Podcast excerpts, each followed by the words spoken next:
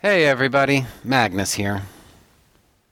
I saw a dude driving around in a cherry red Volvo just a while ago. It took me a second to realize that he'd done a, a custom paint job on it. He spray painted his entire car cherry red.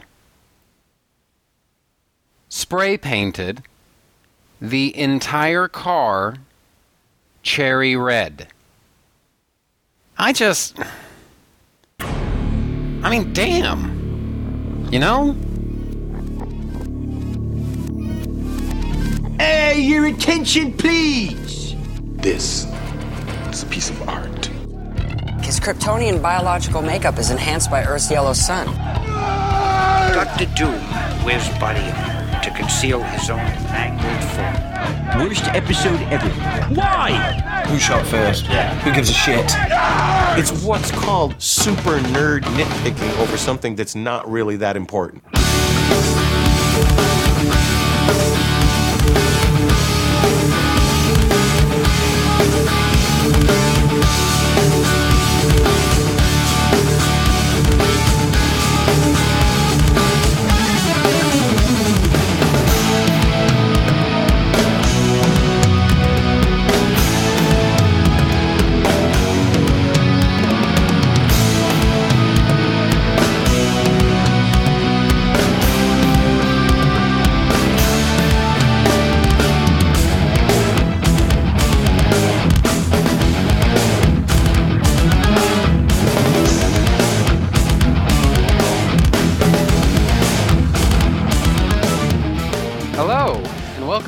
Trentus Magnus Punches Reality, presented by Two True Freaks.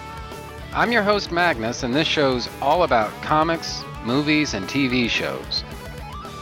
But of those three, comics are definitely my thing. And mostly, this show's been all about superhero comics. And to a degree, it'll be about superhero comics today, but I've got sort of a caveat there, but I'll come back to that later. For trivia's sake, you should know that this episode's been percolating literally since before this podcast was even launched. When I first set up the basic format of Trentus Magnus Punches Reality, I knew I'd talk about this book sooner or later. As a matter of fact, this episode was originally supposed to have been released way back in the fall of 2013, but shit changes unexpectedly sometimes. For starters, I had the brilliant idea to do that nine part Superman Begins miniseries, which was all about taking another look at a bunch of different Superman comic book origin stories to tie into the Blu ray release of Man of Steel. Seemed like a casual decision at the time, but that pretty much sidelined this episode for a hell of a long time. But I'm stubborn, so none of my ideas stay buried for very long. Now seemed like a good time to shift gears and talk about something that's not quite a mainstream superhero comic. Don't get me wrong, the last thing I'd want to do is give the impression that I have something against superhero comics. Because I don't. In fact, that's my favorite genre of comic. I mean, the very title, Trentus Magnus Punches Reality, is a reference to superhero comics. But at the same time, I've always believed comics can be so much more than superheroes. They can be anything. Hell, that's a that's a major reason why Chris Honeywell and I do those shows about the DC Paradox Press line of big books. We both have an appreciation for nonfiction comics. And there's obviously even more different kinds of comics than, than that. And so I think it's just about time I start talking about that stuff. And I decided to drag all of you loyal subjects into this thing with me. Because this is my show. Because what I say goes. Because I am Magnus. Because my word is law around here. Anyway. But yeah, I always wanted this podcast to focus on all different types of comics, and since I've talked plenty about standard mainstream superhero stuff for the moment, why not try a little something something different? Of, of course, Today's comic isn't completely off the beaten path. Nope. It's got a superhero in it. No question about it.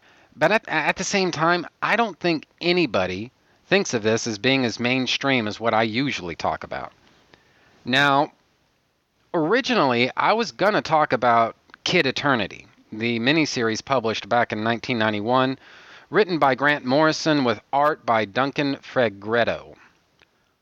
Fegredo. Fegredo. I have fucking no idea how to pronounce this. Basically, what happened was ages ago, I got called in for jury duty. And I knew from plenty of previous experience that I'd have plenty of free time at jury duty, so I loaded my iPad up with stuff to read. And I mean, it's a sim- it's a pretty simple proposition, really. Shitloads of downtime requires shitloads of comics, right? Seemed like a good chance to knock out some stuff for Trentus Magnus Punches Reality, so why not? So I read the first two issues of that Kid Eternity miniseries, and excuse me, but what the fuck? I mean, look, I've lived a drug-free life. I just I don't go in for that stuff. Never have. I never will.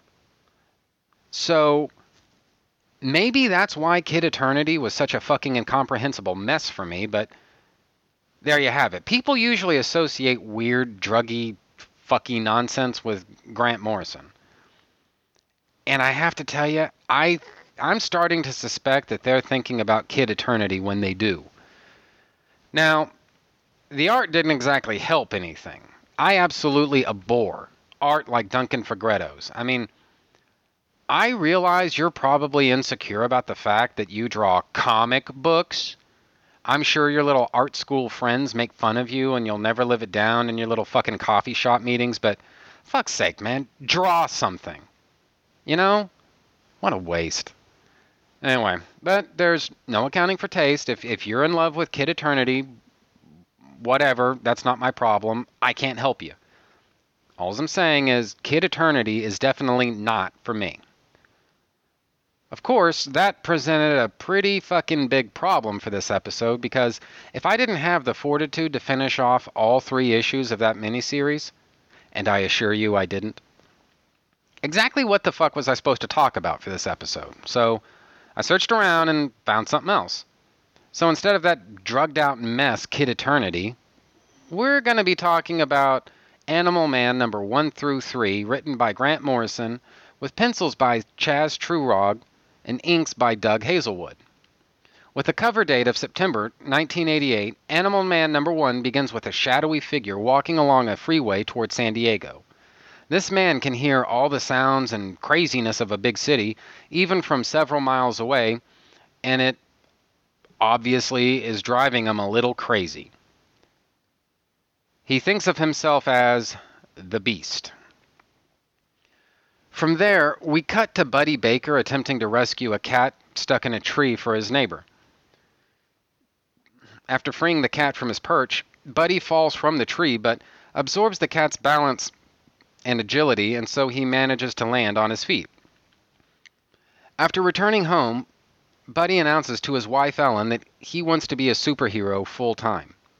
He and Ellen bicker about it a little bit before their kids get home from school and interrupt everything because that's what kids are good at.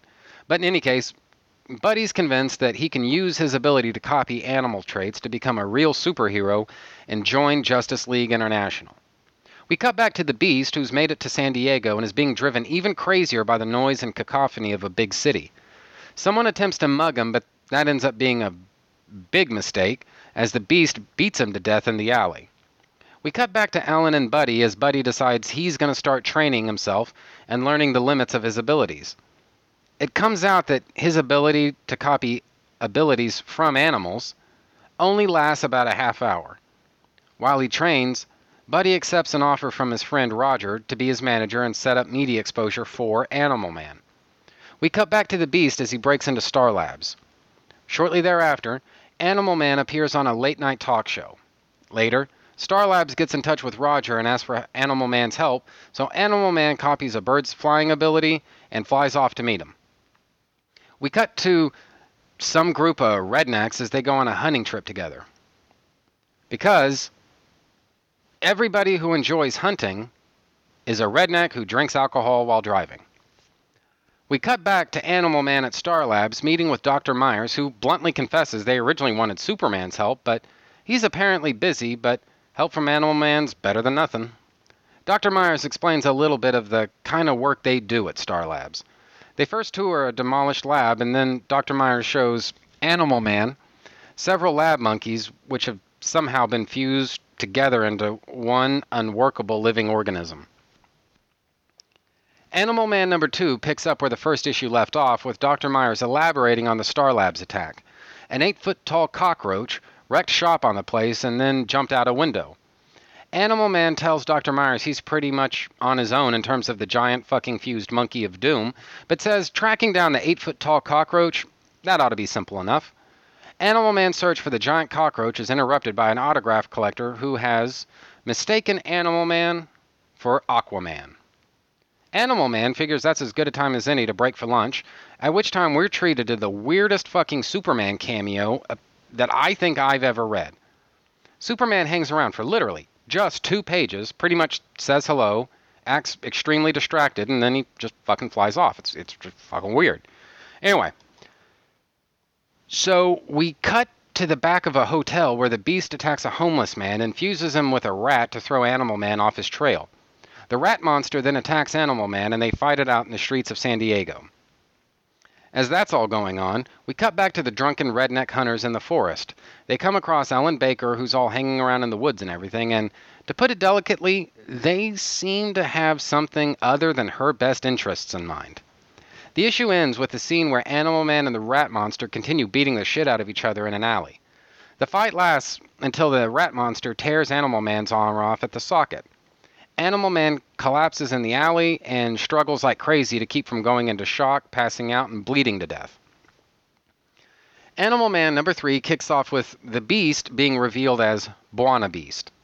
Meanwhile, Animal Man copies abilities from an earthworm and grows a new arm to replace the one that got ripped off. But the fight's already over because the rat the rat's been separated from the homeless man. Whatever combined them with each other is worn off, and the rat and the homeless dude are both back to normal now. After that, some techs from Star Labs load the homeless man into their van and forcibly put Animal Man in there too. We cut back to the redneck hunters who have Ellen Baker cornered. They feed a cat to some crazed dogs while Ellen watches. Then they smack her around a little bit, and Ellen tells Maxine, her daughter, to make a run for it. We cut back to B'wana Beast as he helpfully remembers his origin story to help readers who have no fucking clue who he is understand what his powers are, what his origin story is, and what he's all about. After that, B'wana Beast then goes to Star Labs and where he wrecks shop on the place. We cut back to Maxine, who's run home to tell Mr. Wiedemeyer what's happened to Ellen. Mr. Wiedemeyer gets pissed when he hears what's happened to Ellen and decides to take action about it. Meanwhile, back at Star Labs, B'wana Beast is doing a great job of, of rescuing one particular monkey who's been calling out to him for help. B'wana Beast goes through Animal Man like he isn't even there and keeps on moving. Dr. Myers eventually confesses that Star Labs has been working on germ weapons for the military and needed a specific type of ape to do all of the tests and trials for the germ weapon. Not just any ape will do. The Star Labs technician had heard stories of a highly evolved ape living in Africa, so they found one and took it back to the States to conduct all their tests and shit. The problem here is that the ape's been calling to B'wana Beast for help. Apparently, he and B'wana Beast are friends from way back. Meanwhile, back in the woods, one of the redneck hunters moves in on Ellen and intends to dishonor her in some way when Mr. Wiedemeyer shows up with a gun of his own. A brief shootout follows, and the would be rapist ends up getting killed by one of his own who never wanted to bother Ellen in the first place. Back at Star Labs, Dr. Myers says that the ape B'wana Beast kidnapped could infect the entire fucking state of California and render it uninhabitable in just a few weeks. A helpful lab assistant then says that the ape and B'wana Beast have been tracked to the San Diego Zoo. Because I'm sure that's exactly where the ape wants to be. At the zoo, the ape tells B'wana Beast to run for it, and then he dies. B'wana Beast completely loses his shit over that, and that's where the issue ends. So, I guess I should start my comments off by saying this is probably one of the least Grant Morrison comic books that I've ever read that was actually written by Grant Morrison. It's something other than a straight up superhero story, at least as I define the term, and that's why I'm reviewing it here, but at the same rate, it's also not the the mind fuck that a lot of Morrison's other work can be. Kid Eternity, I'm looking right at you. Anyway, so Animal Man would eventually become integrated into DC's Vertigo line of titles, but at this point the content doesn't seem overtly Vertigo to me. Now, I'm not going to I'm not going to lie to you, it's maybe a little bit more graphic than the standard superhero fare of the time, but not much about it screams Vertigo, at least to me. My hunch is that whatever made this thing more of a Vertigo comic must have come later on. I'd never read anything really with Animal Man before these comics. In fact, it'd be fair to say I knew exactly jack shit about Animal Man before getting into this. But having finished these comics, I'm not sure I'll ever bother to finish reading the rest of Animal Man's run. I mean, part of me wants to read some more issues just to see where things go, since Morrison's run on this book is supposed to be one of the greatest that DC produced during this era. On the other hand, though, I've got a lot of problems with what I read here. For one thing, I didn't like the depiction of hunters as a bunch of drunken would be rapists. Yes, yes, yes, Morrison is telling a story, and that requires shorthand, stereotypes, and other stuff. And that's fine, whatever. That doesn't mean I have to like it, though. So that's one thing. Another thing is, I just don't like Buddy Baker as a character. I mean, look, he has a kind of neat costume, I guess, and some kind of interesting powers, but there's just something about him that didn't sit right with me. And what I eventually came to realize is that I don't like Buddy Baker because he's not especially good at his job. As a matter of fact, he's kind of an incompetent fuck up. Animal Man came off as pretty ineffectual at being a superhero. He gets the hell beaten out of him by the rat monster. Later on, the Star Lab, uh, the Star Labs technicians, they're able to push him around too. Buddy's just no good at what he does. Also, he's not the fame seeking, glory hunting media whore that, that Booster Gold is, but that's not for a lack of trying. Animal Man is the ultimate C list superhero. Honestly, the more Buddy Baker tries to overcome that, the less sympathetic I find him to be. So he has powers that a lot of people don't respect. So what? My opinion is people should use their gifts to the best of their ability rather than worry about being perceived as cool or powerful or a leader type or a type A or, or, or whatever else. Now, let's be fair here. Maybe that's the exact lesson Buddy ultimately learns in this series. That's totally a possibility, but at the same time, I just have zero interest in going on that journey with them. And frankly, I'd probably feel at least a little bit different about that if I liked Chaz Truog's art. I could see reading some more issues if a if a more interesting artist was penciling the book, but for me, for what I consider to be good art, I wasn't fond of Chaz Truog's line style. You see, one thing I usually like to do when I go through these reviews is flip back through the issues and just fawn over some parts of it that really stuck with me, but I can't do that this time. Nothing about these comics had anything in there I could gush about, and a great big part of that is kind of up to Truog's line style. Characters just seem to have oddly shaped anatomies, strange, strange looking legs, screwy proportions, and other things. Now, his work with lighting and shadow and perspectives and angles and other things looked pretty good to me. About average, I guess. And I guess another thing, he, he could even draw animals pretty well. So, my point here is that Chaz Truog seems to have a strong command of the fundamentals, and he even does a great job with things like nature, trees, animals, buildings, vehicles, and all that other shit. But Truog needs, or needed, a lot more practice with drawing humans. Because a lot of his humans barely look human at all. So it's not even a toss up. I don't like the character. I don't like the stereotypes that Morrison relies upon to tell a story. The art by Chaz Truog is bland, forgettable, and underwhelming to me. And look, it, look, it's not that I it's not like I hated the three issues that I read. I don't regret the time I spent reading them. The issue here is that I just don't have any intention to read whatever comes next.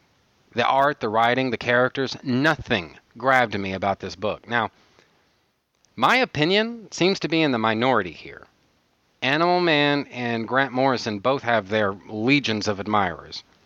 So, there are very good odds I'll get shitloads of feedback telling me just how wrong I am, how full of it I am, how brilliant Morrison is, how amazing this comic book is, how I just don't get it, and all that shit. the way I look at it is if getting it, quote unquote, requires me to huff paint thinner and kill a few hundred brain cells, I'll happily wallow in my ignorance. Thank you very much. Anyway, whatever.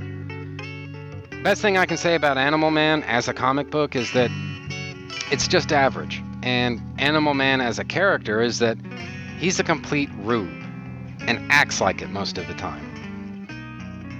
There's a school of thought out there that says indifference is the biggest insult there is. So take whatever you want from that. anyway, I think that's pretty much it for Animal Man. Um, time for a break. Be right back after these messages.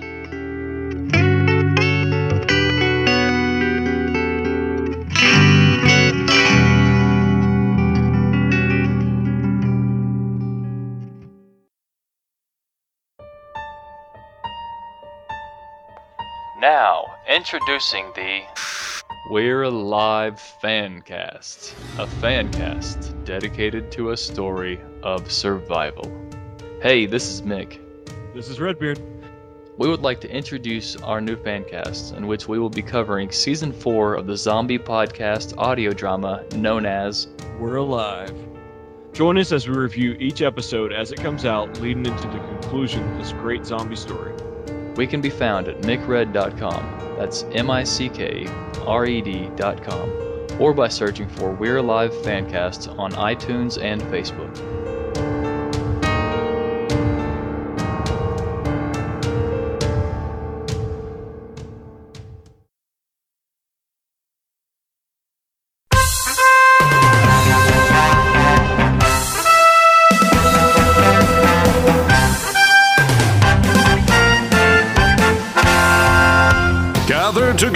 From the disparate reaches of geekdom, here in this restaurant booth, are the most powerful forces of geek ever assembled.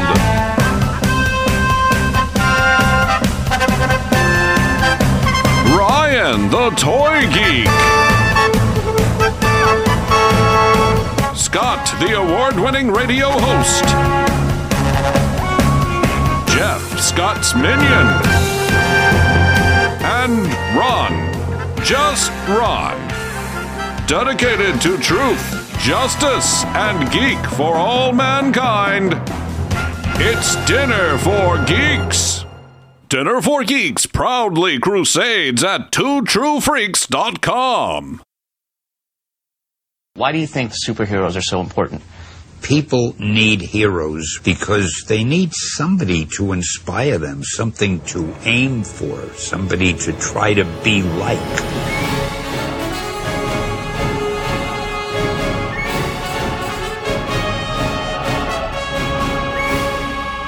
One is the man of tomorrow, with powers and abilities far beyond those of mortal men. The other, the Caped Crusader carrying out a solemn vow to spend his life warring on all criminals. For seven decades, they've been the world's finest heroes. They've teamed on radio, comics, newspapers, animation, and more. And now they're teaming up for a podcast. To the Batmobile. Let's go. Up, up, and away! Atomic batteries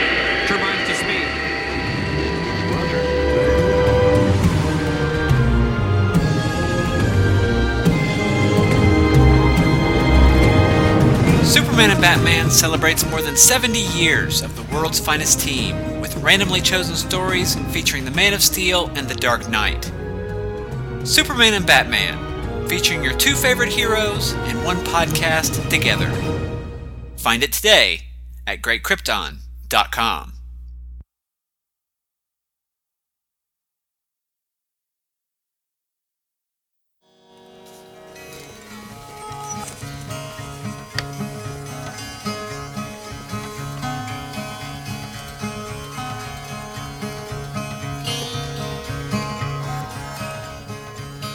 Okay, we're back now, and I've got just a little bit of feedback to work through.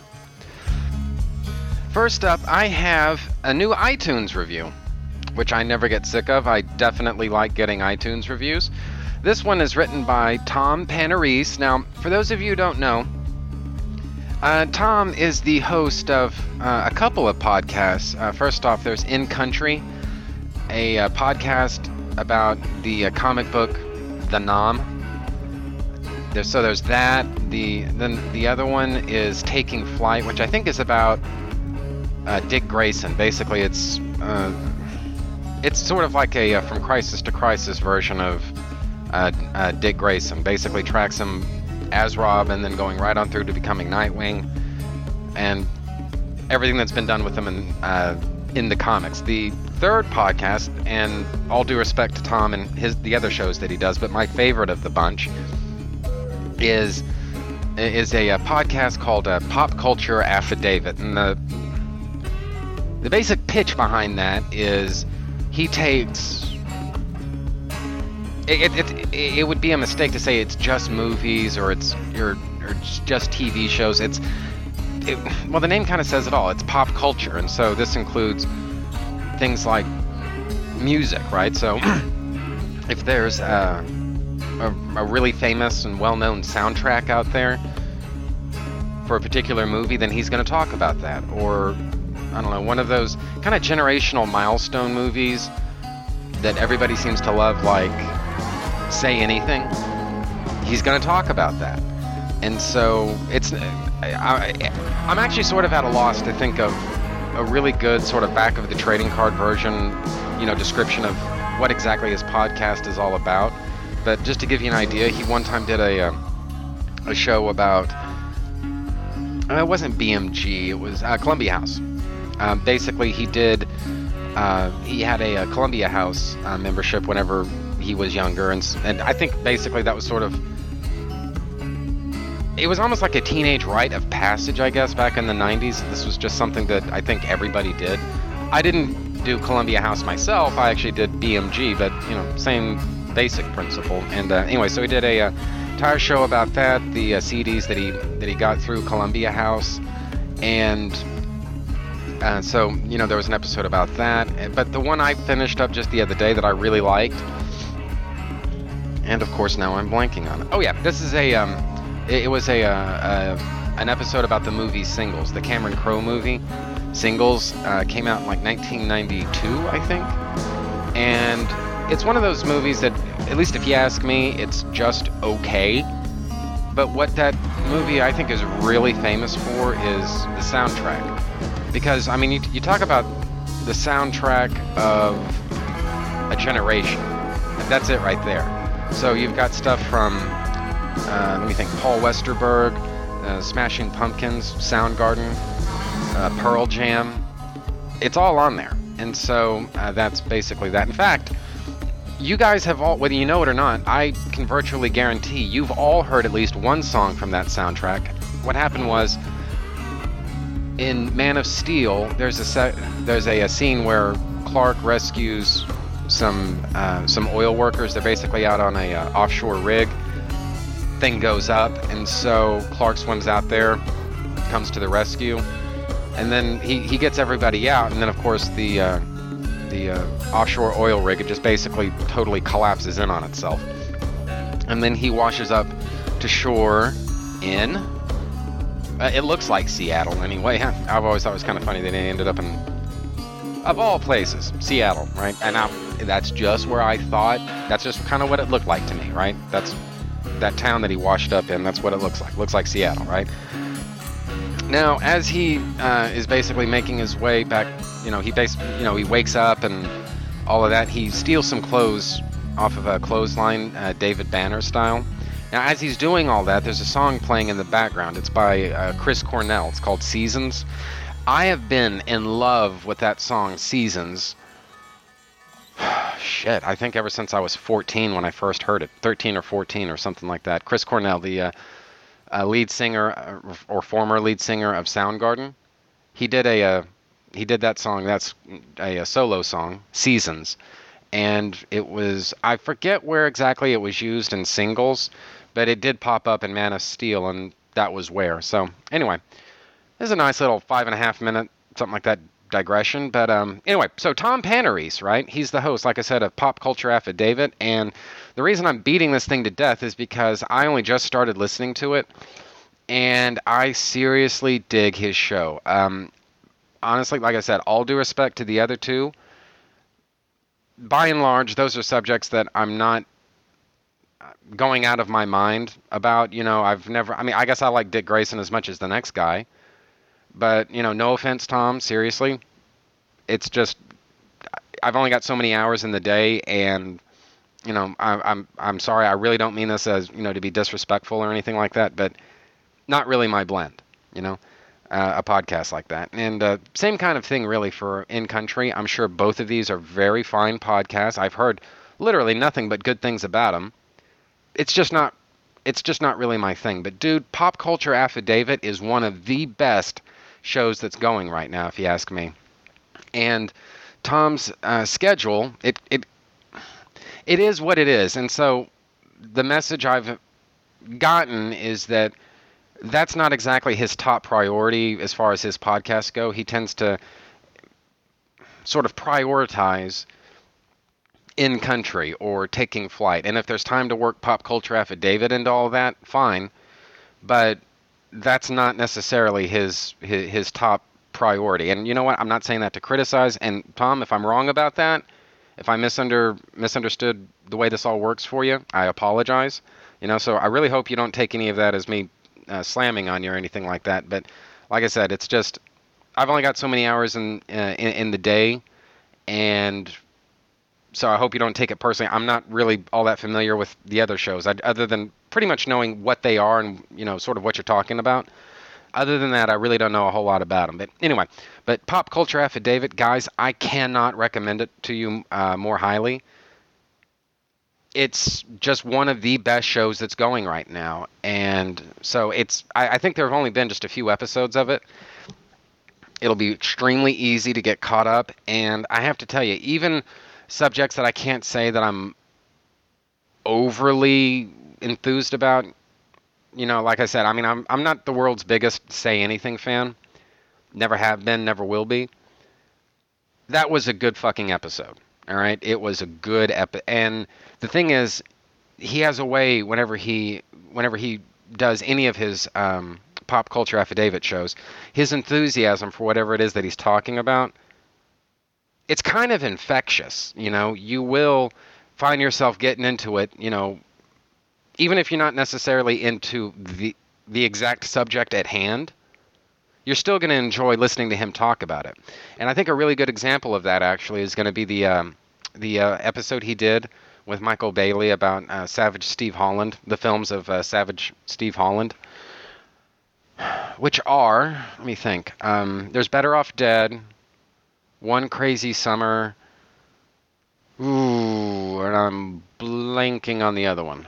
Okay. Well, shame on me. But anyway, point is, is that again, that's just a good fucking show. And even if I didn't know anything about Savage Steve Holland, I would still have enjoyed that show, that episode. So, um, anyway, so that's that. My point is, you know, if you're not listening to Pop Culture Affidavit, you need to. I mean, I can't really think of any other time I've gone on a sort of 10 minute long digression about another show when I'm supposed to be reading feedback. That's how fucking good Pop Culture Affidavit is, right? So if you're not listening to it, fucking listen to it, all right? I give it four out of five angry gingers, all right? Whatever rating scale that you want to use, Tom gets the prize. Pop Culture Affidavit's a fucking uh, phenomenal show. And like I said, people who are more into the 'Nam comics and Dick Grayson as Robin or Nightwing or whatever else, they all swear by his other shows as well. So if those are up your alley, um, go for it. So that's that.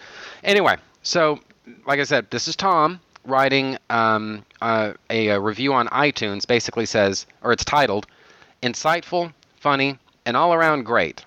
Posted January 24th, 2014. Tom writes, Trentus Magnus Punches Reality is one of the best pop culture podcasts I've listened to in quite a while. And let me put this on pause and say, what kind of fucking high praise is that? This guy has a pop culture podcast of his own. The fuck does it say that he likes my show? You know, I mean, to me, that's a hell of an endorsement right there. But anyway, to get back into his um, into his uh, iTunes review, he says, Magnus has a real insight into what he's talking about, and even when you don't agree with his opinions on what he's covering, you're at least interested. The show takes on a nice variety of topics, and Magnus is not afraid to shy away from materials that others haven't touched or have a disdain for. The Schumacher Batman films, for instance. And let me start. Uh, let me let me just put this thing on pause. And you know, I when I first started this show, guys, um, what you need to understand is that I had assumed that we had kind of reached a, um, a sort of saturation point. All right with podcasts where there's just not a whole lot of room for people like me as compared to what the big boys have already done. I mean, Michael Bailey has been doing this stuff for a very long time now. He, I don't think he got in on, uh, with podcasting necessarily on the ground floor, but it was pretty early on, and so because of that, he's attracted an audience that I'm not completely sure is even possible now, right? This is what I was thinking at the time. I don't know that that's even possible to do anymore, right? Because there have just been so many podcasts that have that have come along, and there just probably isn't going to be a whole lot of room for newcomers, right?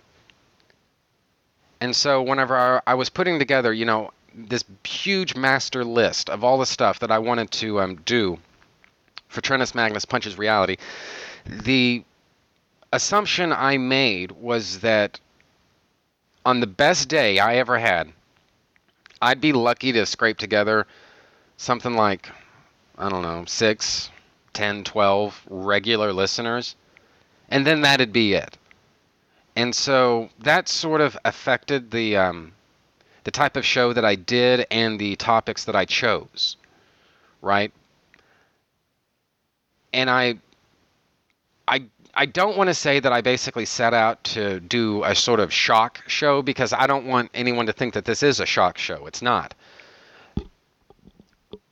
But at the same time, all of this stuff was basically chosen with the intention of not really ever building up just a huge audience, you know.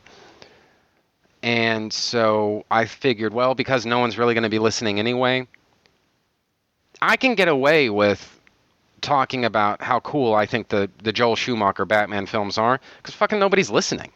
The hell difference doesn't make. Right? So imagine my surprise when I actually did start attracting a much bigger audience than I was originally expecting.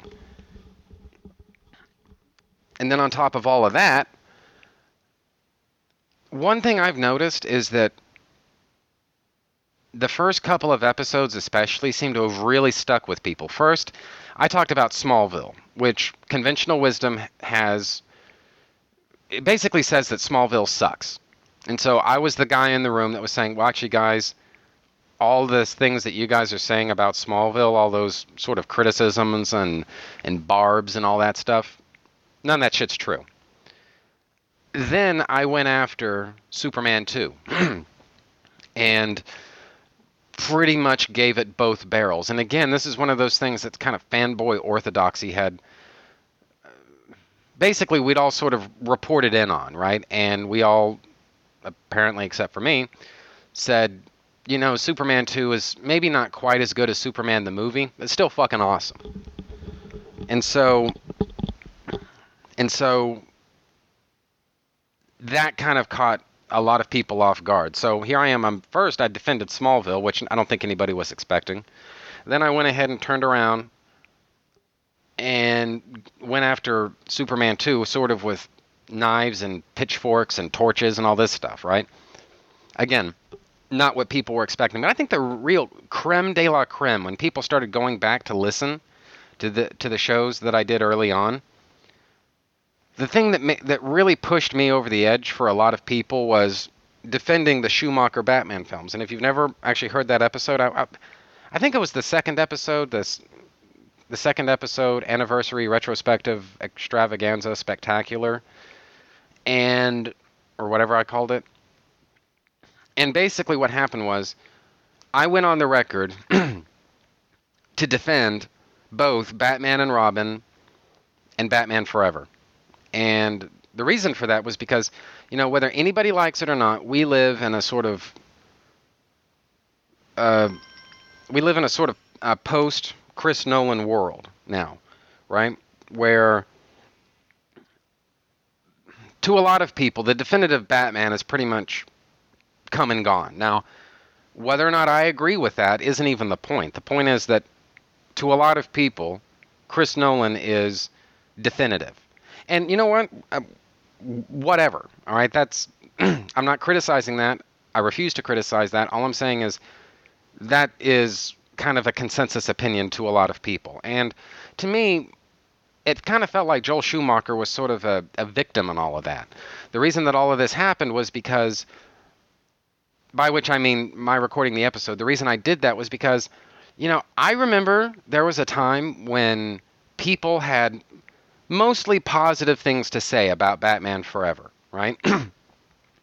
this was around 1995, 1996, and maybe the beginning of 1997. People mostly had positive things to say about it, you know, and it was generally regarded as a sequel that didn't disappoint. Nothing matches the original, which is to say, Batman 1989, that had Michael Keaton and uh, Jack Nicholson, Kim Basinger, all that. N- nothing really touches that. But at the same time, Batman Forever was generally regarded as a as a pretty worthy sequel. Now, partly you had Batman and Robin in 1997, and that kind of put a little, a lot of of stink on Batman Forever. But I swear to think that still the prevailing wisdom among a lot of people was, well, okay, Batman and Robin, oh, whatever, but Bat- Batman Forever is still good, and that's the point. You know, Batman Forever is still good. Maybe the fourth one didn't turn out as well as it could have. But, you know, Batman Forever is still a good movie no matter what. And like I said, I'm not crazy. I know that people really said that, really believed that. And it felt like, you know, now that we have an in, a communication tool as powerful and as vast as as the internet, you would think that we would have a lot more diversity of opinion. And what I find is that no, we don't. Basically, certain opinions become sort of orthodox, and anything that goes too far outside of that is, in, a weird kind of way, it's sort of shamed into silence. And um, in fact, if not uh, silence, outright fucking, uh, I don't know, agreement. You're kind of forced into line. And I just, I, that's always bothered me. And it's not just the Schumacher Batman films. All right, I, there are a lot of things out there, some of which will I'll be talking about in the not too distant future. But there are a lot of things out there that it's just not politically correct to like, or to go the other way, it's just not politically correct to not like, right? And either way, you're sort of uh, the lone voice in the wilderness if you're the guy that you know has a dissenting opinion. And one of the things that I hadn't counted on, and this is the point of all of this, this fucking diatribe that I'm going on right now, the point of all of this was that I severely fucking underestimated how many people listened to that episode, the Schumacher Batman episode, and at least whether they agreed with me or not, they still appreciated the fact that somebody was out there talking about and praising things that most people long ago decided they didn't like. And so I guess I didn't completely understand how much goodwill that had earned me. And so it always surprises me when, you know, people write in to me whether it's an iTunes review or if it's an email or whatever else, or it comes up on Facebook that I'm the guy that had the balls to speak up in defense of the Schumacher Batman films, and they're not even saying that to be critical. They're saying that, you know, saying, "Oh, this is the guy that did it," and they're actually kind of surprised. Maybe they agree with me, maybe they don't, but they appreciate that somebody had the balls to say it. I guess I don't know. So, and like I said, when I originally started this show, I never thought that I would have the kind of the size of audience that I do. And so it didn't occur to me that there are people out there that might actually get kind of pissed off about saying uh, me saying some of this stuff. And you know, for the Schumacher Batman films, there really wasn't any blowback to speak of. For Superman 2, different fucking story. All right, a lot of people really were not happy about what I had to say about Superman 2. And like I said, I didn't set out to do a shock show. I was just basically operating under the assumption that I can say anything I want because who the hell cares? No, no one's listening to me. No one's going to listen to me. Nobody's going to give a damn, right? But they do, and they did. And so, what I'm saying is that these things that I thought were were going to be interesting to maybe on the just fucking best day I ever had, 12 people. A lot of people actually a lot more than 12 people are listening each month. And you know i i don't want to make it sound like i'm ungrateful for that. It's actually the the complete opposite. I know like i said i went into this assuming nobody would care. Imagine how surprised i am and how happy that people do care all right? But you know i guess what i'm saying here is that i didn't think it was ever going to be as as big as it is and so i figured i could get away with I don't know, just being maybe a little bit more raw. You know, it like if you were to go into a podcast knowing in advance that you're going to have I don't know, whatever crazy big success is, right? For a podcast, whatever just you whatever you personally consider runaway success. If you knew for a fact before you even, you know, started recording anything that you were going to that you were going to have that kind of success, I think that would sort of color the type of show that that you that you run. Now, at this point, I'm honestly too lazy to change. I don't think I really want to change the kind of show that I do. And, you know, I've I got the attention that I've gotten by doing the type of show that I do, and so it, it feels a little bit disingenuous to change things up now that a lot of people actually are listening. So I'm, I mean, I'm kind of stuck here, but at the same time, fuck, I'm rambling. Okay. My point is that, like I said, I just severely underestimated how much people were going to appreciate me saying, uh, I don't know, uh, non orthodox opinions, non fanboy approved opinions. And so, that, yes, there are circumstances where that backfired somewhat, kind of with Superman 2. But then there are times when, like, like I said, whether people agreed or not, they kind of appreciated listening to me talk up the Schumacher Batman films. And that wasn't done, you know, in, intentionally to torque people off. I really do like them. Now, and I, I think that Batman Forever has some structural problems to it. I would love to have seen the original cut of it, the director's cut by Joel Schumacher, because that's supposedly a much more eh, intense and cerebral film. I like the theatrical cut as it is, but there are yeah, some some some pacing issues. And pacing issues that don't really exist with Batman and Robin, which I also like. And like I said, I mean, I'm not saying this, you know, to be shocking or provocative or anything like that. I, I really do like it. So um, are either of those my two favorite movies of all time? No, they're not. E- I don't even think they're in the top 10 or 20 even. But they are good. Better than they get credit for. And that was my only point in bringing all that shit up. Just a sec, I'm going to get some water here. Anyway, so all of this is to say that um, that Tom, obviously you're not the first one to um, to mention the Schumacher Batman films to me. So, thank you. And to finish off his iTunes review, he says, Tom says, start with episode one and work your way forward. You will not be disappointed. And so, let me just say, Tom, thank you very much. I appreciate you uh, taking the time to respond to uh, or not respond to to file a um, a uh, an iTunes review. Because like I said and I say this to everyone I know that it's kind of a pain in the neck to log into the iTunes portal and then find the right feed and then type all the shit out. I understand that and that's why I appreciate you taking the time to do it because I know that it can sometimes be a little bit of a pain in the neck. So thank you very much. And to all of you listening the more iTunes reviews I get the better I would appreciate more. I mean, so I'm not trying, you know, I don't want to sound like I'm begging, but you know, yeah, I I would appreciate some some more iTunes reviews because I've got a new feed. The title of which is Two True Freaks presents Trentus Magnus Punches Reality. Obviously, the the old Libsyn feed is gone.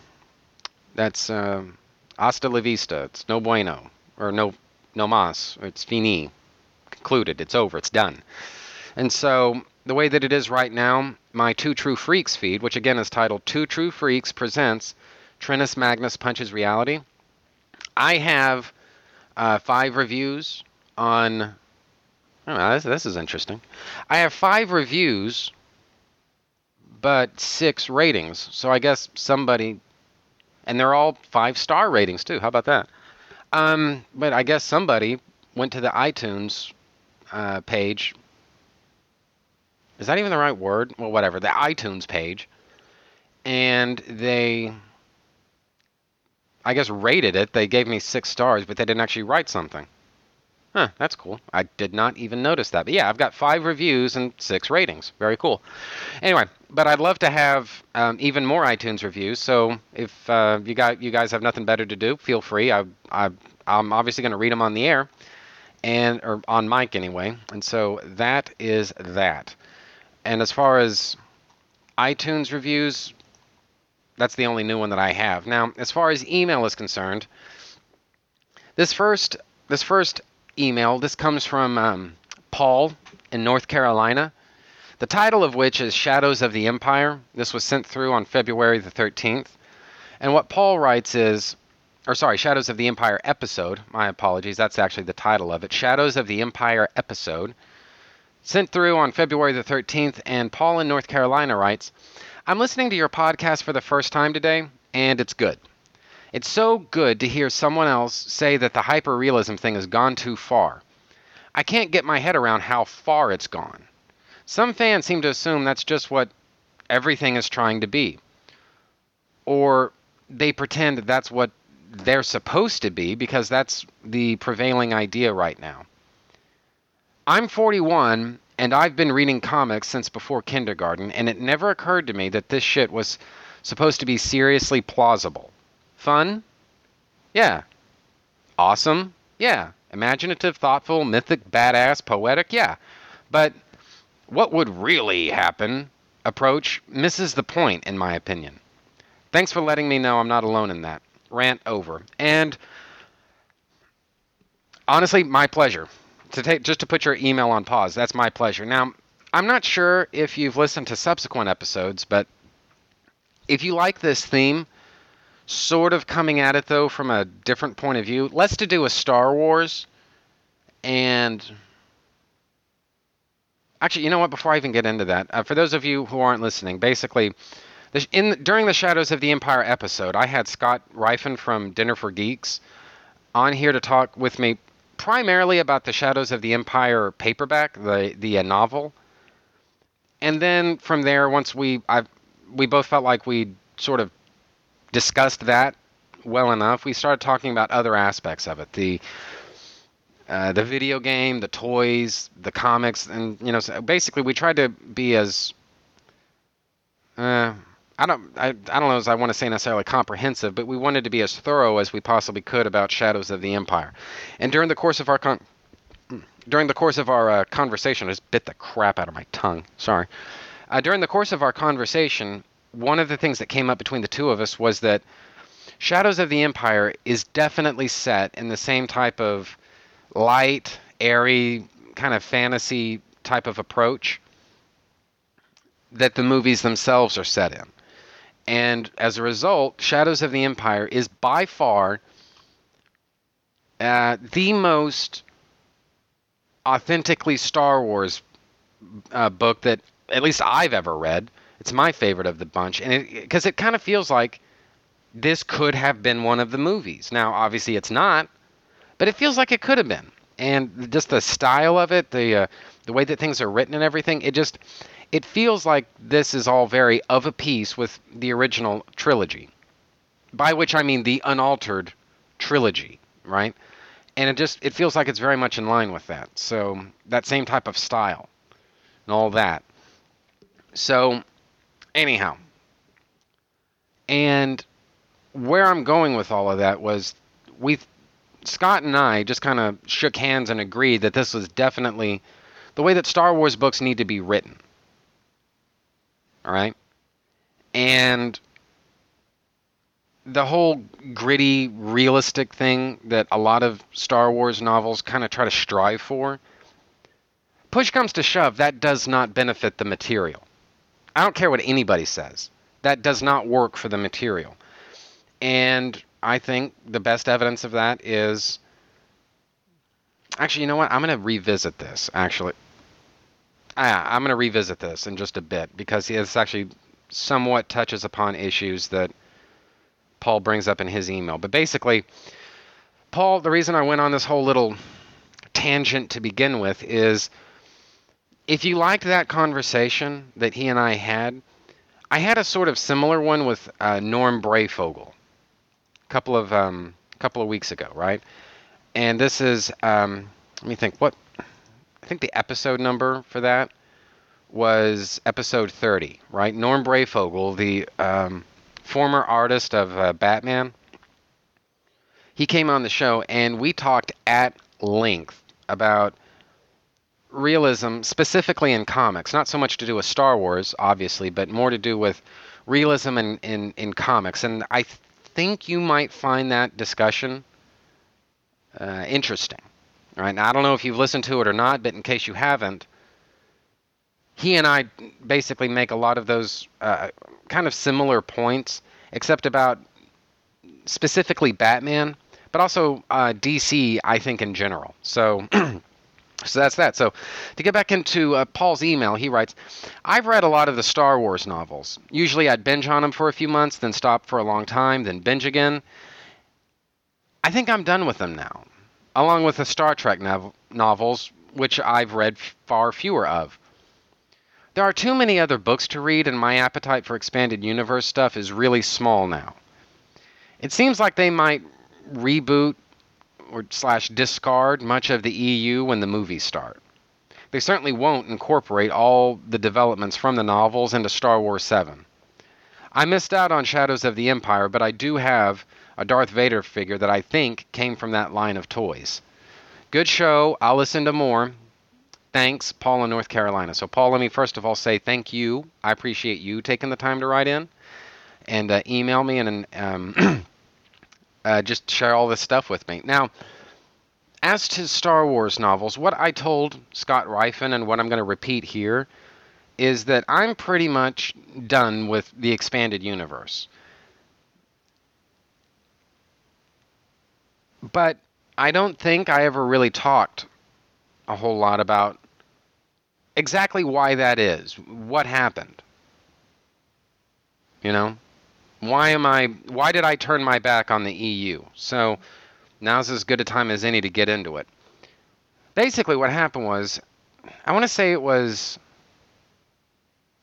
September of 2005, right?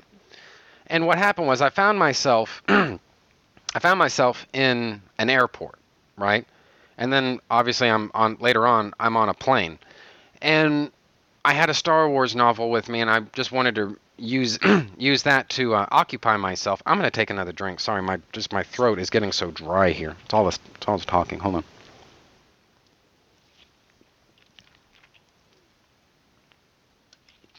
Hmm. Apologies.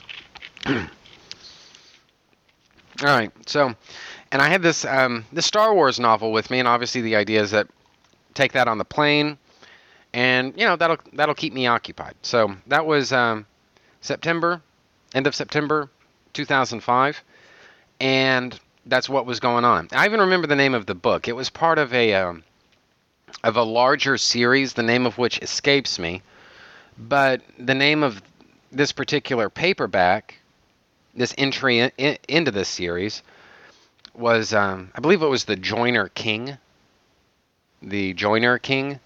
And I honestly could not tell you who wrote it. I just remember it's a mostly it's a basically green cover and I think it was something to do with like an alien species of bugs or something like that and they've got like telepathic ability. I don't it was it was something, right? And I want to say that I was about maybe a quarter of the way through the book or maybe halfway through the book, it was something like that. And it hit me. I don't give a shit. I don't. I don't care. And the reason for that is because the story had it just kind of felt like it was a very sort of modernized, updated, sort of dark and gritty sci-fi kind of a thing, right? And I just I I was sitting here and I'm just reading this stuff and I'm like, you know, dude, why are you why am I reading this? I fucking hate this.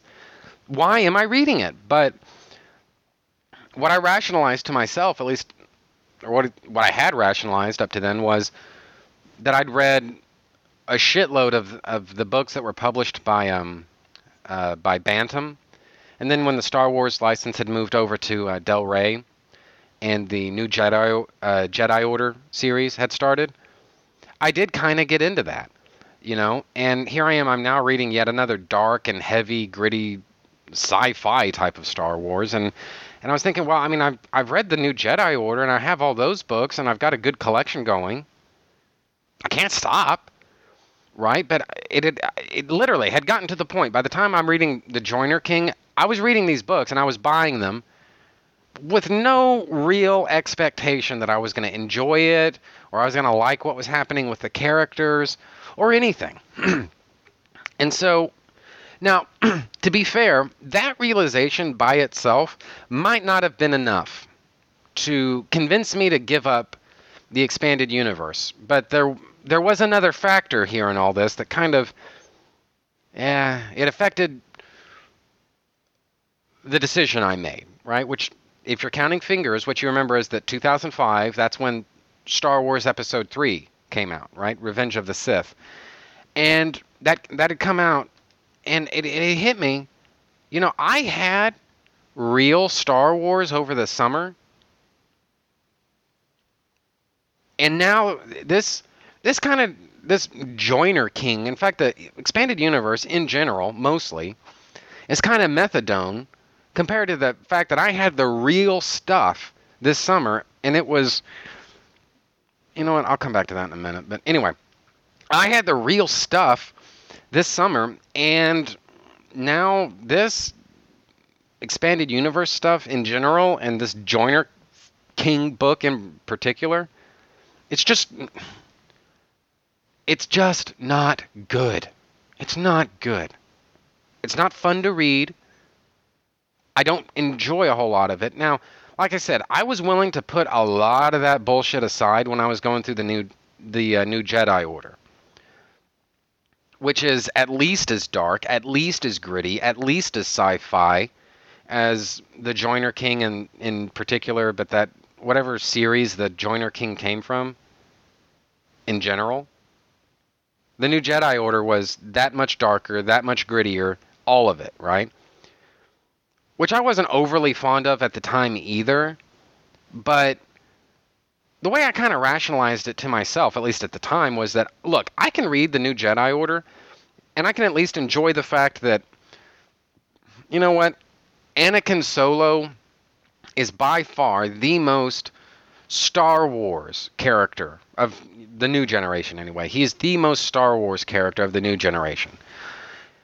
Uh, he was the kid that was that was making all of the jokes. He was the one that had a love interest with Tahiri Vela. On and on and on, and I can at least enjoy the fact that Anakin Solo is just a really fucking cool character. And then fucking Star by Star comes along by Troy Denning, and it kills Anakin Solo. Really, the only like really interesting character in the in that whole series, and they killed him. Now, yeah, I I'm what I've been told is that apparently Anakin Solo was supposed to be the main hero of that series, and it was Jacen Solo that was supposed to die. And apparently, George Lucas himself said that, hey guys, I'm writing about a character called Anakin. You guys need to kill this poser Anakin Solo guy that you're writing about. And they didn't have a choice. They had to kill him. And so, thanks a lot, George. Anyway, and so now I might actually have given up on the new Jedi Order right then and there. But this is just one of those quirks of history that I don't know that people remember today, right? But Star by Star came out, I think, less than a month after 9 11. And if you think about the stuff that happens in Star by Star as a novel, I mean, dude, look, I've. I, I don't know anybody who was hurt, injured, or killed during the September 11th attacks. I've never been to New York. And I guess the reason I'm sa- what I'm saying here is that I have less emotional stake in this than most people do. All right? As far as, you know, personal, like it be like the this being personal, like people I know were affected by this, they weren't. I don't know anyone who was affected by this, not really. All the friends that I have in New York, they were fine. They were nowhere near it, right? And so but I have to tell you that things like that come along sometimes in, in, in history, and it just affects everything, right? And it was only until I read Star by Star, and in particular, there's a speech that that Leia Solo makes, and God, I'm getting choked up just just thinking about it. But it felt like that was the exact book that we needed to to read and the exact speech that we needed to hear just when we needed them both. Just when we needed the book. Just when we needed the speech because you know for the first time maybe ever i was able to really process what happened on september the 11th and like i said i mean i was less affected by that than most people right but I hadn't realized just how uh, emotional I'd gotten because, guys, I fucking cried. I read that speech that Leia gives uh, towards the end of Star by Star. And, you know, I mean, I'm not to lie. I, I fucking, I, I cried. And that was, I think, the, the main reason I ended up just sticking around so long as I did with the new Jedi Order because you know that kind of hit me where I lived, in a sense. I mean, like I said, I I didn't know anyone who was affected by 9/11, so it's not like I was dealing with that. I'm just saying that it's just this huge national tragedy, and anyway, so um, and I guess that was the first time that I'd maybe really come to I don't know that I, that I, I just kind of come to accept all of that. Anyway, and so because I was talking so much about Leia's speech in Star by Star, I thought, you know what? I'm just going to go ahead and read it. So here it is. this is not the end, Leia said. Two years ago, the Yuuzhan Vong entered our galaxy. They came, not as friends and equals, though we would gladly have welcomed them as such, but as thieves and conquerors. They saw a galaxy at peace and mistook the strength of our convictions for frailty of arms, the wisdom of compromise for the timidity of cowards. They attacked without provocation or mercy, slaying billions of our citizens, enslaving entire worlds, and sacrificing millions of beings to appease the bloodlust of their imaginary gods. They believed we would be easily defeated because they believed we would yield without a fight. They were wrong. We've fought at Dubrillion, Ithor, the Black Bantha, Borleias, and Corellia. We have fought them every leg of the way from the outer rim into the core. We've lost untold numbers of loved ones, my own son Anakin, and my husband's dear friend Chewbacca among them, and now we're battling them in the skies over Coruscant itself. We're still fighting. Soon, the enemy will be on our rooftops, in our homes, roaming the dark underlayers of our city. To those able to evacuate, and to those trapped behind, I say the same thing I would tell my twins. Were I able to reach them behind enemy lines? Keep fighting. This is not the end. Twice already, Jedi led forces have decimated Yuuzhan Vong fleets, and we enter each battle with new weapons and better tactics. We've prevailed against ruthless enemies before against Palpatine, against Thrawn, against the Ssi-ruuk. This is a war we know how to win. Keep fighting until you can fight no longer. Then exhaust the enemy chasing you and turn and fight some more. Keep fighting. I promise you, we will prevail. Now, I'm getting choked up just reading this stuff, but fuck's sake, dude. Imagine reading that with all of the emotion and all of the the rawness of of 9/11 and everything that happened, and it's all fresh in your mind. And dude, I, you know what? I, call me a bitch if you want, but man, I cried like a baby. And I think Star by Star, and this is the point of all this, I think Star by Star is the main reason that I was able to keep going with the new Jedi Order when, you know, by all rights, the death of Anakin Solo really should have been the end of the line for me. And so that charm didn't exactly last forever. I guess nothing does. And so by the time I got to the Joiner King, I just didn't give a shit. Did not give a shit. And like I said, a great big part of that was the fact that I just was not as emotionally invested in that new storyline. But the other thing was, like I said, I had gotten the real Star Wars, as far as I was concerned, real Star Wars that summer, and it just kind of felt like this isn't this isn't Star Wars. This is this is a knockoff. This is an imitation. This is not the real thing. And so that's that. And you know this I guess the really fucking sad thing is I don't even have that to fall back on anymore. You know, look, time was I was really big on the prequels, right? I swore by the prequels. I thought they were just incredibly fucking underrated movies and this is one of those times when I end up kind of having to give the nod to fanboy orthodox. I mean, you guys actually you were right after all. But, you know, for a long time I just kind of felt like the prequels and especially the Phantom Menace just got picked on fucking way way too much. And I was coming and, and just if that sounds like heresy to you, just let me give you my side of it, right? I grew up watching the original Star Wars trilogy just like the rest of you, but I really didn't understand why it was that people lost their minds over Star Wars. I mean, yeah, the movies are good, but I actually I don't get it. Why do you guys just go so crazy for these for these movies, right? Well, fucking I start watching The Phantom Menace on opening day and Jedi are running around all over the place. They're clearly they're not in control of the republic, but obviously they have some level of enfranchisement with the, the republic. They're not living and hiding on desert planets or swamp planets or anything like that. They're out there in the open, large and in charge. And this Palpatine dude, he's only a lowly senator, and obviously there's still some form of democracy that's occurring in the galaxy far, far away. Darth Vader's a kid. I mean, how do we go from the world or the galaxy, I guess, the galaxy that we saw in episode one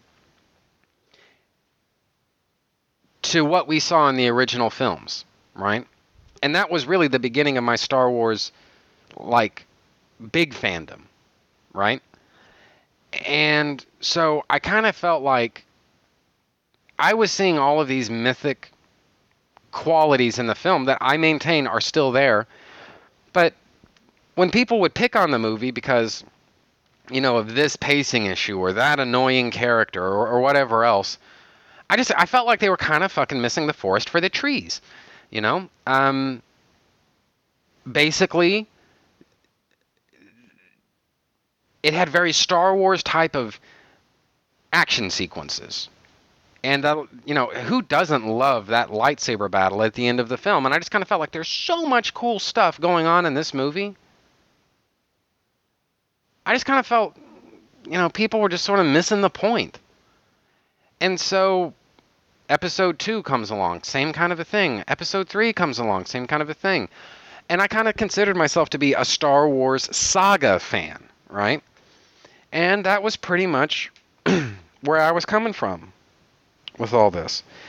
And I honestly I can't remember if I've told this story before, but basically what happened was uh, I want to say it's like 2012, 20 I think it was 2012. Um there was a a, a 3D re-release of The Phantom Menace. And so like the rest of you, I hadn't seen The Phantom Menace in theaters since it was in theaters, right? Since 1999. And so I thought, well, you know, this is going to be this is going to be fun, you know, and uh, I want to I want to see it, especially in that really high quality uh, digital projection and all that stuff. And don't get me wrong, I mean, like the scenes that everybody likes, the pod race and the lightsaber battle and the chases and all that stuff, that shit all holds up. But for the first time, I was able to see what people were talking about. Like take Jar Jar for, exam- uh, for, for example, right? I kind of considered myself to be an armchair Jar Jar defender because honestly, I then as now, I believed that George Lucas was going somewhere with Jar Jar, right? Had Jar Jar been better received, I swear on a stack of Bibles that you know what? That's actually a little a little theory that um I sh- I'll come back to in just a minute. But anyway, irrespective of the fact though that he was intended to be annoying and kind of goofy, it doesn't change the fact that he's annoying and goofy. All right? And just scene after scene of him acting like a complete jackass, I didn't see it before. You know, because I was so caught up in the effects and the action and the pod races and the chases and holy shit, this stuff is all so cool that I wasn't really I don't think I was paying attention to this thing as a film. I was so caught up in just the eye candy and spectacle of it all, number one. But then, number two, I was also kind of grateful to the Phantom Menace for kind of stoking my fandom in Star Wars, right? And so, I, I think basically what I'm saying is I'd kind, I'd, I sort of had a blind spot there where I shouldn't have, right?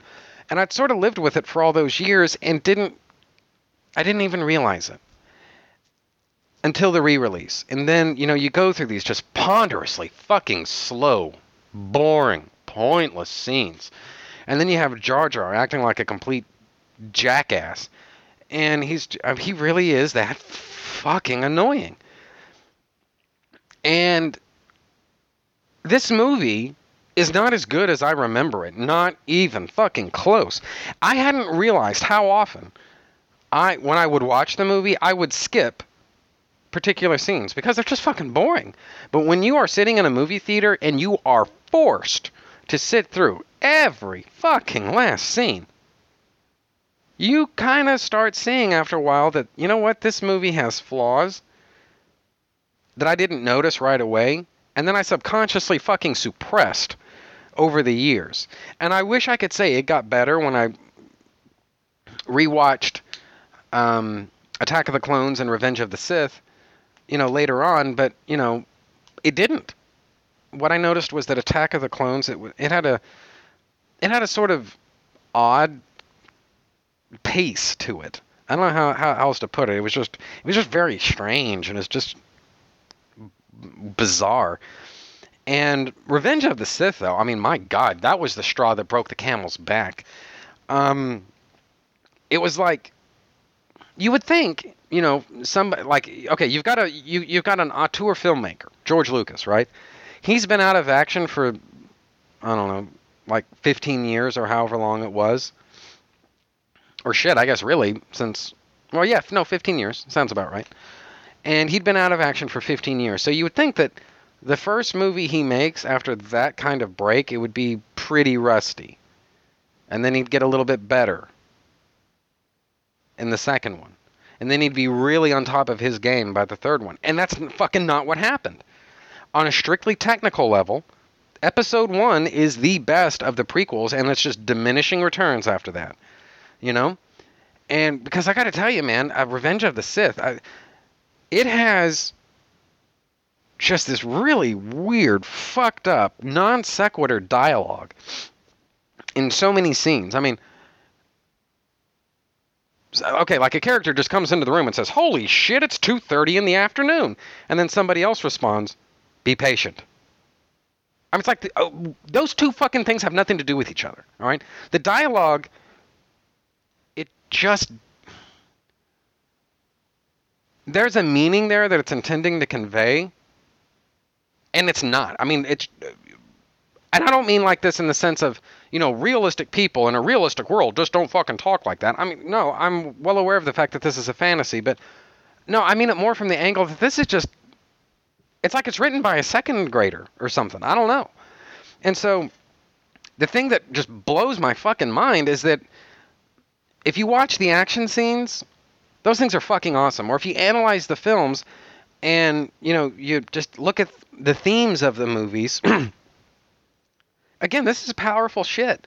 But the scenes themselves that make up the movie are just really weird. They're structured weird. They're they have just fucked up weird dialogue and all this other stuff. I mean and and here's the point. I guess I didn't understand all of that at the time, right? And so I guess when over time, first I lost the expanded universe, just my fandom and enthusiasm for the for the expanded universe. And then after that, actually, and here's a step in the story I didn't talk about. Um, it was like 2006. Uh, Lucasfilm, I guess on a lark, released the original Unaltered trilogy. now, people seem to have forgotten that the original trilogy has come out on DVD and I mean the unaltered, non special edition trilogy, was out on DVD at one point. And it's like people just seem to fucking forget that or something. But yeah, it was. And so I picked up those because I mean at the time I was I was snapping up all things Star Wars and dude I was on fucking board with the special editions. By all means, put a computer generated Jabba in uh, Star Wars. By all means, put Ian McDiarmid in as the Emperor in Empire Strikes Back. It's great. By all means, put Hayden Christensen in fucking Return of the Jedi at the very end. You know, just on and on and on. And when I watched the original Unaltered trilogy, it just sort of gave me a whole new respect for what those movies were able to do with just the most primitive of technology you know, with battleship models and things on wires and just stuff like that. And they were able to do so much. And those movies were just so well, just fucking just well done. Just extremely well done. And honestly, the special edition changes only detract from that. And that's what I realized, right? So I became sort of this weird. I love the original versions of of the uh, trilogy, and I like the prequels. And I'm here to tell you, there are just not very many people out there that could that could make that claim, right? So then after that, I just completely lost my taste for the prequels altogether. So let's just summarize, shall we? First, I lost the expanded universe. Then I lost my affection for the special edition uh, trilogy, right? Because, like I said, I think that those changes, when all said and done, none of it works to the benefit of the material. None of it. And then finally, maybe most painfully, I lost my affection for the prequels. I, I guess I came to a point when I was able to view them more objectively, and what I eventually just came to realize was that on a technical basis, these movies are extremely well put together, right? But as films, as stories, no. You know, not really. And like I said, the action sequences and the visuals and the aesthetics and all that stuff, I can't say a word about that stuff. You know, all that stuff, top shelf. It's top shelf. The action scenes, top shelf. The the themes of each movie, those are great. But just as films, okay? As stories, they the prequels are just not they're just not that fucking good. They're not. And what I've eventually kind of come to understand is that the real prequels, like if you if you really need to have prequels, right? For the uh, for the original trilogy, right? These are the prequel and I don't want to call them fan edits because that to me has a very particular type of meaning and I don't want to apply that here. But what I will say is that I sort of made, I, I, basically just took the the film score for each of those movies, right? And I basically just went through it track by track by track and paired the music, just of whichever track, paired that music up with that intended scene. And it's basically just a completely silent thing except for the music. So there's no sound effects, there's no dialogue, there's no nothing. It's just literally it's just the footage and the music. It's kind of like a silent movie, and then that's it. Because you know George Lucas is always talking about, well, you know, I make silent movies, and so uh, really this stuff is supposed to be uh, uh, carried. Uh, my story is uh, is uh, carried by the music. I'm like, all right, well, let's fuck, dude. I, they're certainly not carried by the dialogue, so let's put that to the test, shall we? And I paired up as best I could the each track with the intended scene, right? And so it's not necessarily the objective to put to put together a coherent narrative. Basically, the object of this was for me to just kind of see for myself to what degree does the music tell the story of each of these scenes, right? How well are the conflicts and all that stuff really brought about? And honestly, there there's a limit to how much you can do that just for kind of technical reasons. I'll come back to that in a minute. But generally speaking, what I found was that if this had been, I, I think the prequels basically work best as a sample. You know, when so much of this stuff is left to your to your imagination, and you just kind of kind of come up with it yourself, and all you get are some basically some visuals and some music, but you're not really presented with characters or concepts or a plot or anything like that. I think that's actually the ultimately like when push comes to shove, those are the prequels. I mean, honestly, I have to tell you that if it hadn't been that, I would have just said, you know what, the prequels, the real prequels for Star Wars are the trailers for the prequels, and that's it. But you know, I have to tell you, no, the music is actually a really good job. And to me, when you know, if I have to just if I just fucking have to watch the prequels, I kind of watch these little instrumental cuts because that's what I didn't know what else to call them, so I just called them the instrumental cut. So you have the Phantom Menace, the instrumental cut, Attack of the Clones, the instrumental cut. Get it? And what I found is that you know they actually those scenes mostly do play extremely well with just the music there to support the story and, and kind of carry the conflicts and the emotion of it and all that stuff. It actually does work, I think, fairly well. Now, there is a limit to how far you can really do this. And uh, to me, the best example of that is actually Attack of the Clones, because that one just seriously kicked my ass. George Lucas hacked that movie to fucking pieces.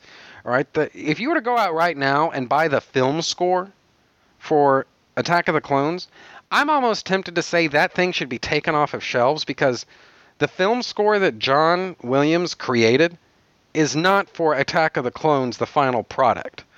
All right, because George Lucas fucking hacked that thing so to pieces so fucking much, you really can't. You you you really can't put the um the music as it is on the uh, on the score back into context with the scenes because it's it, it's just been cut up too much. And I think maybe the best example of that would be the arena battle at the end of the movie. The part of the film score that's supposed to be paired up with that, it's just fucking impossible. There's no way to do it. All right. And what I eventually realized was that you know what? That's George Lucas's problem. That's not mine. That's his. He's the one that fucked that up, not me. And I was never really able to get that to work properly. Now, I'll say this for getting Revenge of the Sith synced up with its score. It it wasn't as big a pain in my ass as uh, Attack of the Clones was, but it was still a little bit of an ordeal. Like I said, Attack of the Clones is in a class all by itself as far as just being a fucking butchered hack job. And but what I'm driving at in all of this is to, is that the prequels are best viewed in these instrumental cuts that I made, right? Where you basically, and anybody can make them. It's not that hard. I mean, if you have Windows Live Movie Maker, anybody can use that, and just drop in some wave files of of the film scores and match it up with each movie. And I'm telling you, dude, it's that is, I think, about as good as anybody can ask for. You hear all the time about people making these these uh, these bullshit fan edits that have uh, this cut, this scene cut out of it, or this deleted scene put back in. And to me, all that stuff is just it's arguing around the margins about a bunch of shit that should never have been done in the first place. All right. To me, the real prequels ultimately are the mu- that's the music from the films, right? From the prequels. The the the real prequels are the scores for the Phantom Menace, Attack of the Clones, and Revenge of the Sith. To me, those are the prequels. The music. And anyway, so I guess that's that's my main point. And so um, that to the extent that I can really get into the prequels at all, those little instrumental cuts of of of the films using uh, just the scores that's about as much as I can uh, as much as I can handle. So holy shit, I have really rambled here. So what I'm gonna do is uh, just take a break, and I'll actually I'm not even I've already taken a break. So uh, this is actually it. Um, thanks to everybody. I appreciate all of you taking the time to listen. It's uh, it's obviously been uh, I guess I had a hell of a lot more to say than I first thought, but to all of you, thanks. I appreciate all of you taking the time to listen, and I'll see you next week.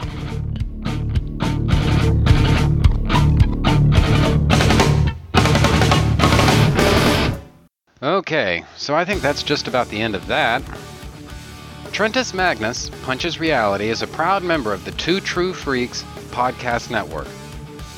You can find the home for Trentus Magnus, Punches Reality at twotruefreaks.com, which is spelled T W O T R U E F R E A K S.